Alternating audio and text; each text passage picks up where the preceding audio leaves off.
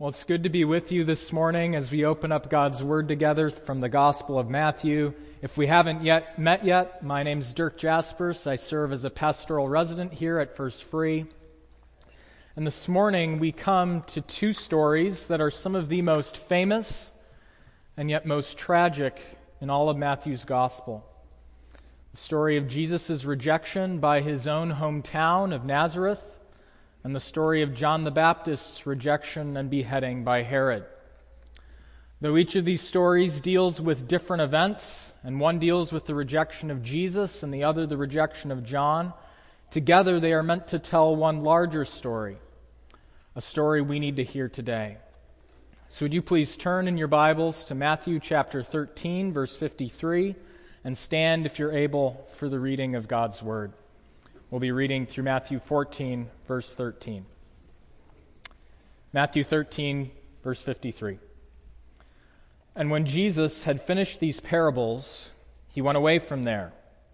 And coming to his hometown, he taught them in their synagogue, so that they were astonished and said, "Where did this man get this wisdom and these mighty works? Is not this the carpenter's son? Is not his mother called Mary? And are not his brothers James and Joseph and Simon and Judas? And are not all his sisters with us?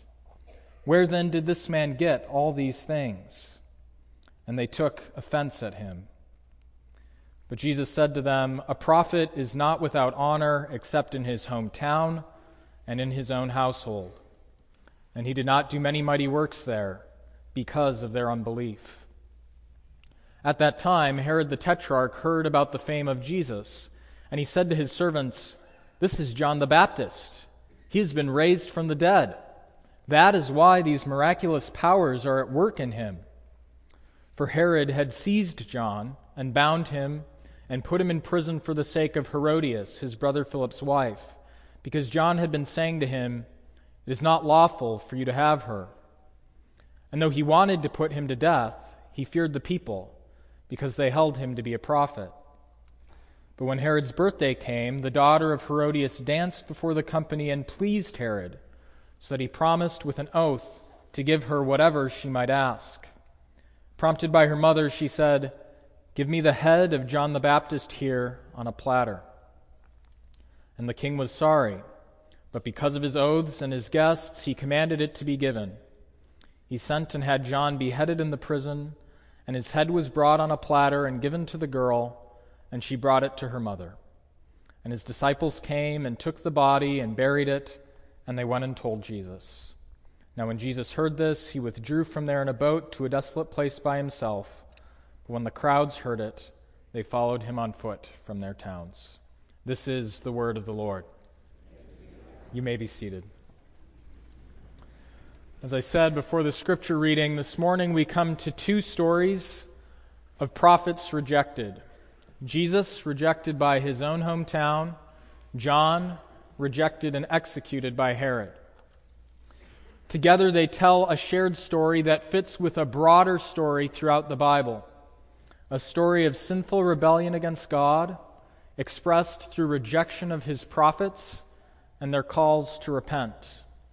Together these stories fit a pattern, and together they point towards the ultimate act of rejection and rebellion, Christ's crucifixion by many in Israel. My hope as we walk through these two stories together is that they will serve as an object lesson. It will cause us to look at our own responses to Jesus and ask, am I responding to Jesus rightly? Am I embracing him through faith and repentance? Or am I rejecting him through hard-hearted sin? So during our time together, we're just going to walk through each story in turn, see, and then see how they point to Christ's crucifixion before concluding with some implications for our lives today. Our first story of rejection takes place in Jesus' hometown of Nazareth. We read verse fifty-three that when Jesus had finished these parables, referring to his parables in Matthew thirteen, he went away from there, and coming to his hometown, he taught them in their synagogue, so that they were astonished. We can picture the scene, right? Jesus, the hometown boy, has come back. He walks into the synagogue where he would have grown up. would have gone to Sabbath school, would have learned his Torah. He gets up to speak before the congregation, and as he looks out, he would have seen many familiar faces. Imagine he probably saw the elders of the synagogue who had taught him, perhaps older women who had helped his mother Mary raise him, had held him as a baby or bandaged up his scraped knee. He likely saw merchants who had done business with his father Joseph as Jesus was learning the trade, perhaps others he had grown up with, and certainly members of his own family, his brothers and sisters. We might expect a crowd like this to be friendly, right? Jesus is on his home turf, his home field advantage, yet we read that the response is altogether different. Jesus is no favorite son in Nazareth. We read that as he taught them, they were astonished, verse fifty-four, and they said, "Where did this man get this wisdom and these mighty works?" They see in Jesus' teaching clear wisdom, clear authority. Throughout Matthew's gospel, we've seen that Jesus' teaching causes people to sit up and ask, who is this? How does he speak like this? Where does he get this teaching? And likewise, they apparently saw with their own eyes some of Jesus' mighty works. Again, throughout the Gospel of Matthew, Jesus, who is the promised Messiah, come to save God's people from their sins, has been doing miraculous deeds, healing the blind and the lame, casting out demons, healing the sick, the very things that the prophets in the Old Testament had said the Messiah would do. And again and again, like with his teaching, we've seen that people, when they come into contact with Jesus and see his miraculous deeds, are forced to ask, who is this? How is he able to do these things? The people of Nazareth are no different. They hear with their ears Jesus' wisdom. They see with their eyes his mighty works. And yet rather than acknowledge him as Messiah, they instead reject him. They take offense. They stumble over the stumbling stone. They ask, where did this man get this wisdom and these mighty works? Is not this the carpenter's son? Is not his mother called Mary? And are not his brothers James and Joseph and Simon and Judas? And are not all his sisters with us? You can hear the skepticism in their voice, right? Where did Jesus get all these things? We know his dad, Joseph. He doesn't teach like this. We know his mother Mary and his brothers and his sisters. They don't do these sorts of miraculous deeds. He certainly didn't learn these things here in our town, in our synagogue. Where then did this man get all these things? And they took offense at him. In a tragic irony, Jesus finds the hardest soil, the hardest hearts, not in those who are Gentiles, not in those who we might expect would reject the Messiah promised to Israel. Instead, he finds the hardest soil, the hardest hearts in his own hometown. Jesus does not seem surprised by this. He said to them, verse fifty-seven, "A prophet is not without honor, except in his hometown and in his own household." And he did not do many mighty works there because of their unbelief. Jesus says that his treatment, his rejection by the people he grew up with, by members of his own family, fits a pattern. It fits the response God's prophets have always received from God's people. Throughout the Old Testament, God's people, those who had been given God's law, those who had been redeemed by him in the Exodus, those who had seen his love again and again, consistently turned away and turned to sin. And God in his love had sent prophet after prophet after prophet. Elijah, Isaiah, Jeremiah, Amos, the list goes on and on. And these prophets had come to God's people and said, turn from your sin, repent, turn back to God. And yet again and again and again, God's people had ignored them, had rejected them. Those who had been given every advantage by God still in their hard hearts turned their back on God's prophets. Jesus says that in his treatment by his own hometown, he is receiving the same response as those prophets. Earlier in Matthew thirteen, two weeks ago, J- Pastor Josh taught on the parable of the sower.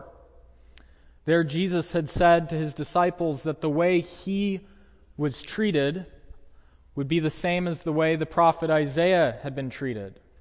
He quoted from Isaiah where God had told Isaiah that many would hear but never understand, that people would see but never perceive. For the people's hearts had grown dull, and with their ears they could barely hear, and their eyes they had closed. Otherwise they would see with their eyes, and hear with their ears, and understand with their hearts, and turn, and God would heal them.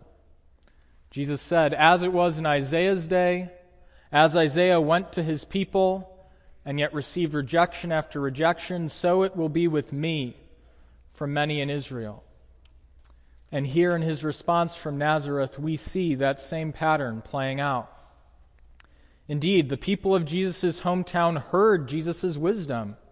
They don't deny that he is wisdom, yet they don't understand that that wisdom points to Jesus' true identity as the Messiah of God. They see the mighty works that Jesus does, but they never perceive that they point to Jesus as the promised Messiah. Why is this? Well, as in Isaiah's day, God's people, many in Israel, including the people of Nazareth, had loved their sin, and they'd turned away from God, and they'd closed their eyes. Their hearts had grown dull, and so with their ears they could barely hear the truths to which Jesus' teaching pointed. With their eyes they had closed, and so they could not see the reality to which his miracles pointed.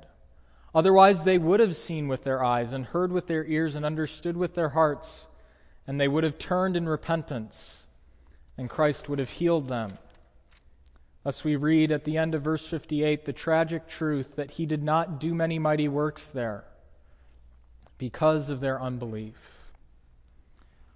Each person, everyone who has ever lived, must come to a decision about who Jesus is, and whether we are going to follow him or not.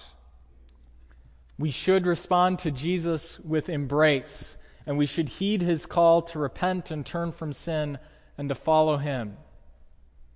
Yet many, many in Jesus' day, many in Jesus' hometown, many in Jesus' own family, instead rejected him, refused to repent, refused to embrace him as the Messiah. And so they cut themselves off from the blessings of living under his rule, from the life that he brought, from the blessings of obedience. This is a tragic picture of what can happen if we so love our sin that we reject Jesus.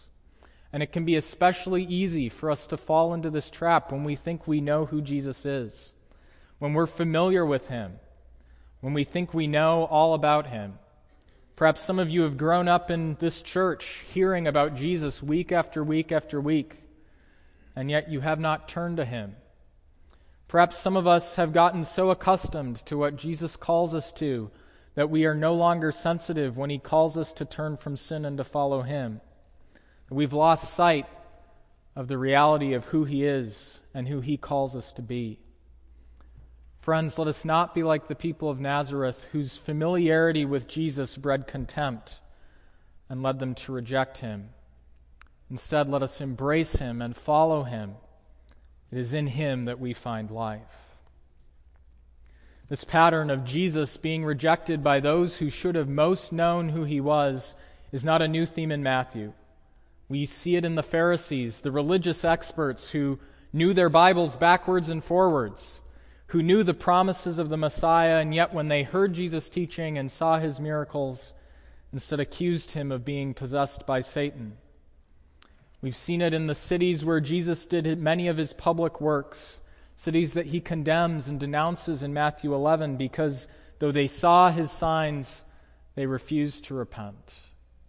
This is a tragic picture, a tragic pattern that would continue and find its fullest flower in Jesus' crucifixion and his mocking at the cross.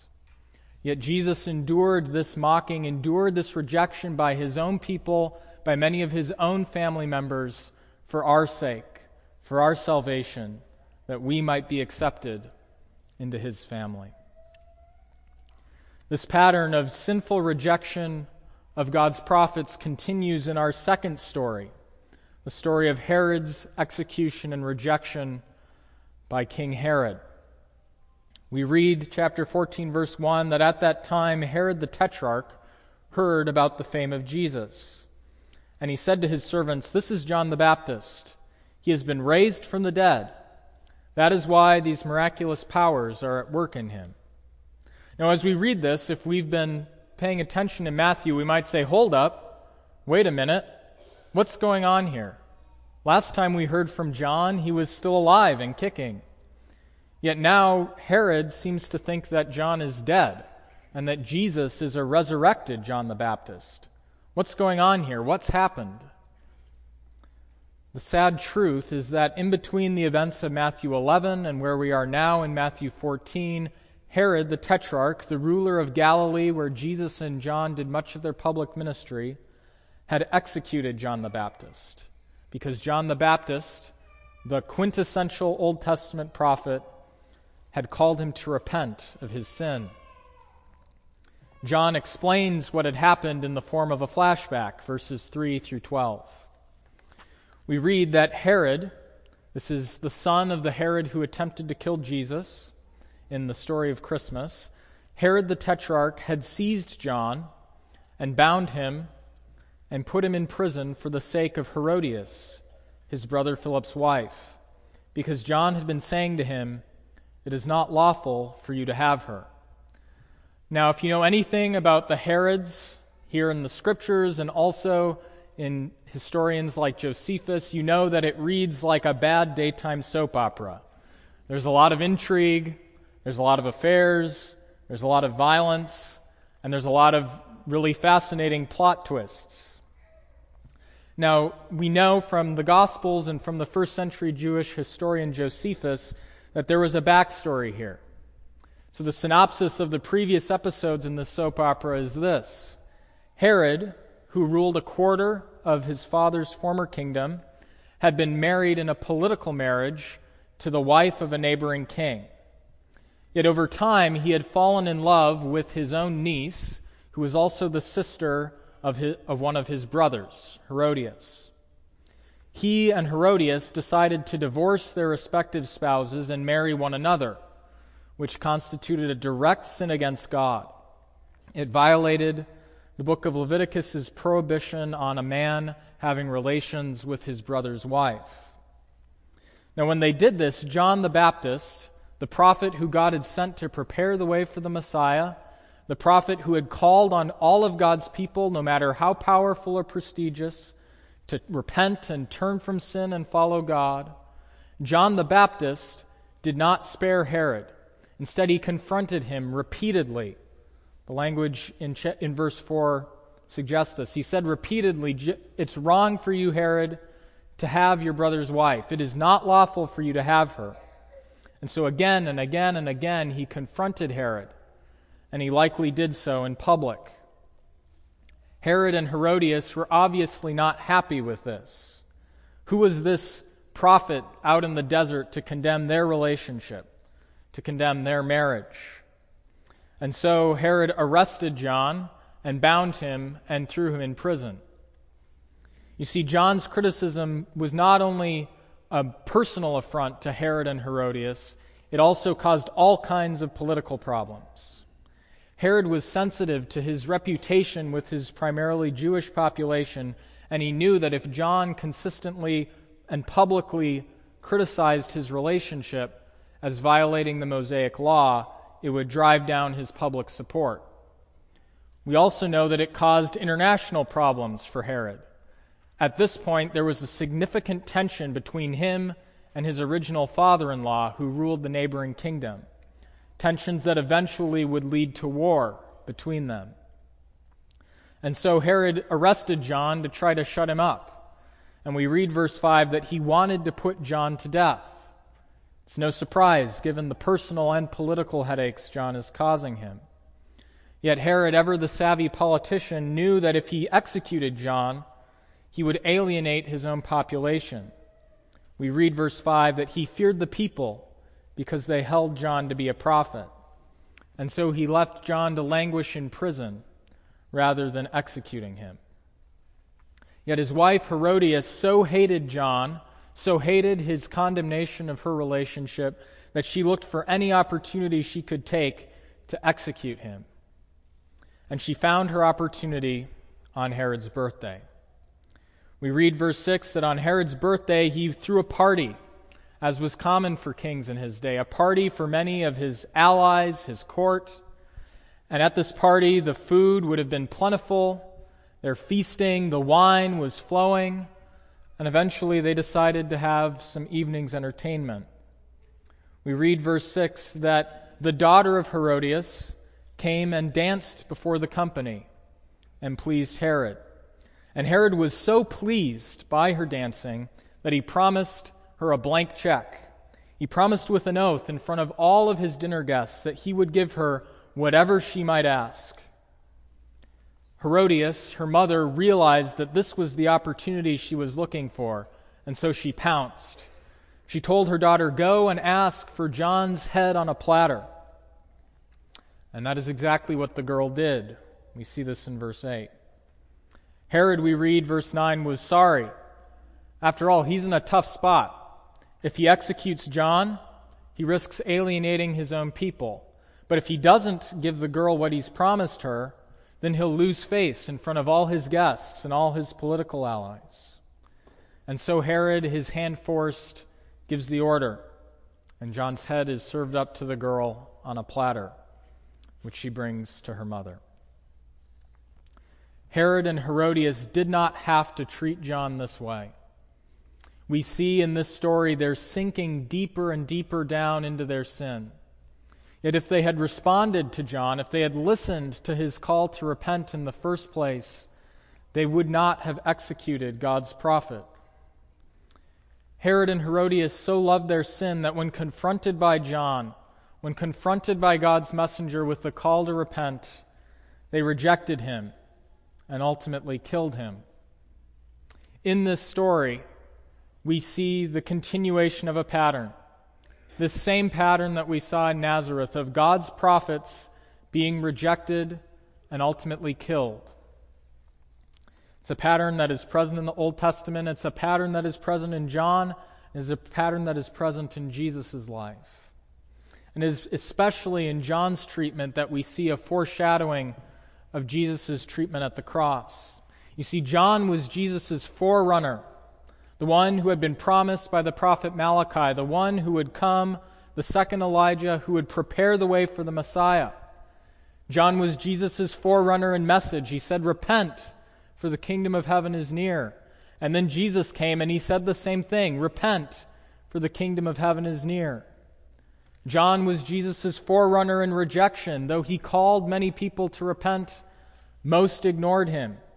Just as when Jesus came and called people like his own hometown to repent, they too ignored him. And just as John was Jesus' forerunner in message and forerunner in reception, here he is Jesus' forerunner in martyrdom. Jesus makes this connection clear and explicit later in John's go- later in Matthew's gospel. In Matthew sixteen, Matthew seventeen, excuse me, Jesus' disciples ask him, verses nine through thirteen, about the Elijah who was to come, about John.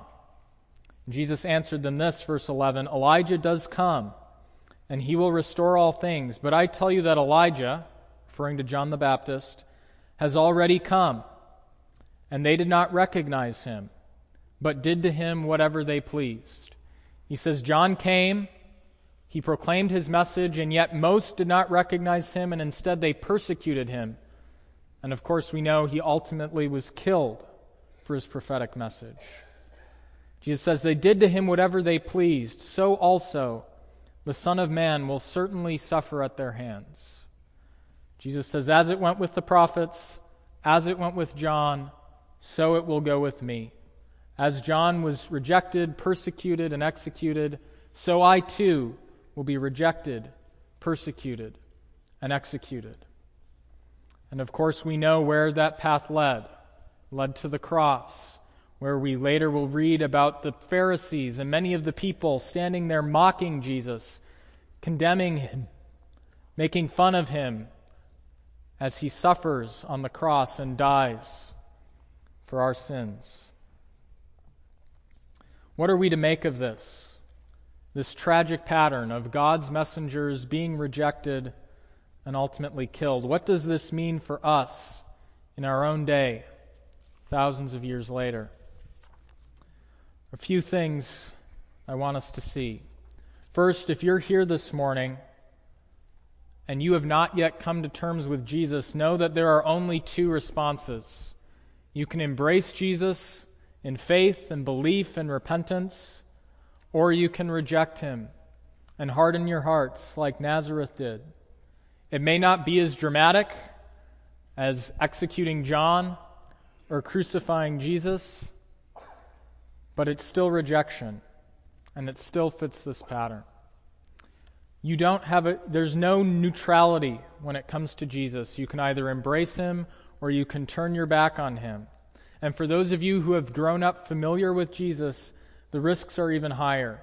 It can be so easy to believe that you know all about him, that you've investigated that, and that you can write him off. But know that he is the Messiah. He is the one who was promised to save from sin, the one who is now exalted to the right hand of the Father, and one day he will return and we will see him in his glory. Please do not harden your hearts. Do not reject Jesus. Turn, embrace him in faith, and embrace him in repentance.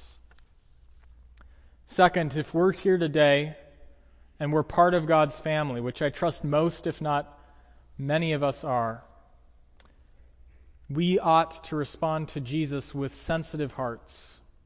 God's people throughout the Old Testament repeatedly turned away from him. And then when he sent messenger after messenger to call them to repentance, they refused again and again and again. Let us not be like them.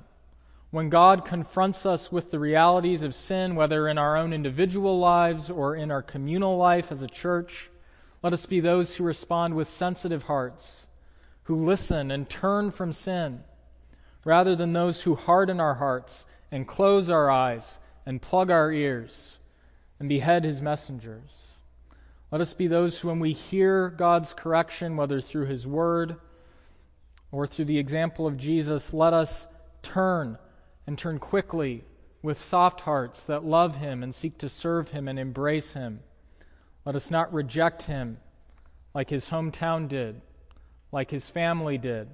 Let us not reject him when he confronts us with our sin, as Herod did with John. Instead, let us turn quickly and faithfully. And lastly, and perhaps most importantly, I want us to see in Jesus' rejection, in John's rejection, a picture of God's love for us. Jesus suffered the rejection of men, the rejection of his hometown, the rejection of many in his own family, for us. God could have left us in our sin, left us to die under the penalty that it brings. But instead, from the Father's love, the Son came. Jesus, who was worshipped by the angels in heaven, who was adored and embraced, chose to come to earth and walk the path of rejection. He who was beloved by all in heaven came to be rejected and scorned and crucified on a cross. He was rejected that we might be accepted into his family. He suffered scorn so that we might have life. In Jesus' rejection in his hometown, we see how far he would go to save us. And in his crucifixion, in the mocking that he suffered and the path that he walked, we see the clearest picture of his love that we could ever see. We see his love magnified beyond anything we could ever conceive of on our own. And so as we look at Jesus, at his willingness to be rejected and scorned and to suffer for our sake, let us rejoice. Let us give thanks to God and glory to Jesus. Let us honor him who was dishonored in his hometown. Let us praise him and worship him, because he loved us enough to suffer for our sake, because he loved us enough to be crucified, because he loved us enough to suffer and be rejected, that we might live and be accepted. Please pray with me. Our Father, we confess that all too often we have turned our hearts away from you, that we have rejected you and your calls for us to turn to you in righteousness. We confess that all too often our hearts are like those of the people of Nazareth, like those of Herod, where we resist and we push back and we scorn your message to us. Yet we thank you that by your Spirit you have made it possible for us to respond to Jesus rightly. You have made it possible for us to turn to sin and embrace Jesus in faith. I ask that those who are here this morning who do not yet know you would open their ears and their eyes and would turn to Christ in repentance and faith. Bring them to yourself today. I ask that we here who belong to you would have soft hearts, who long to follow you, who listen when you correct us, who do not respond with hard-hearted rejection, but with soft-hearted embrace, with hatred of sin and pursuit of righteousness, with love for Christ. And lastly, Father, we thank you that you loved us enough to send your Son, that he, the praise of all in heaven, came to save us, and that his story did not end with rejection, but that he is seated at your right hand, that he will return in power and glory, and on that day every knee will bow and every tongue confess that he is Lord. And on that day he will be honored. So would you work in our hearts, would you cause us to praise you, and would we worship you and glorify you this morning, both in our singing and in our lives. Be glorified in us this morning, we pray. Amen.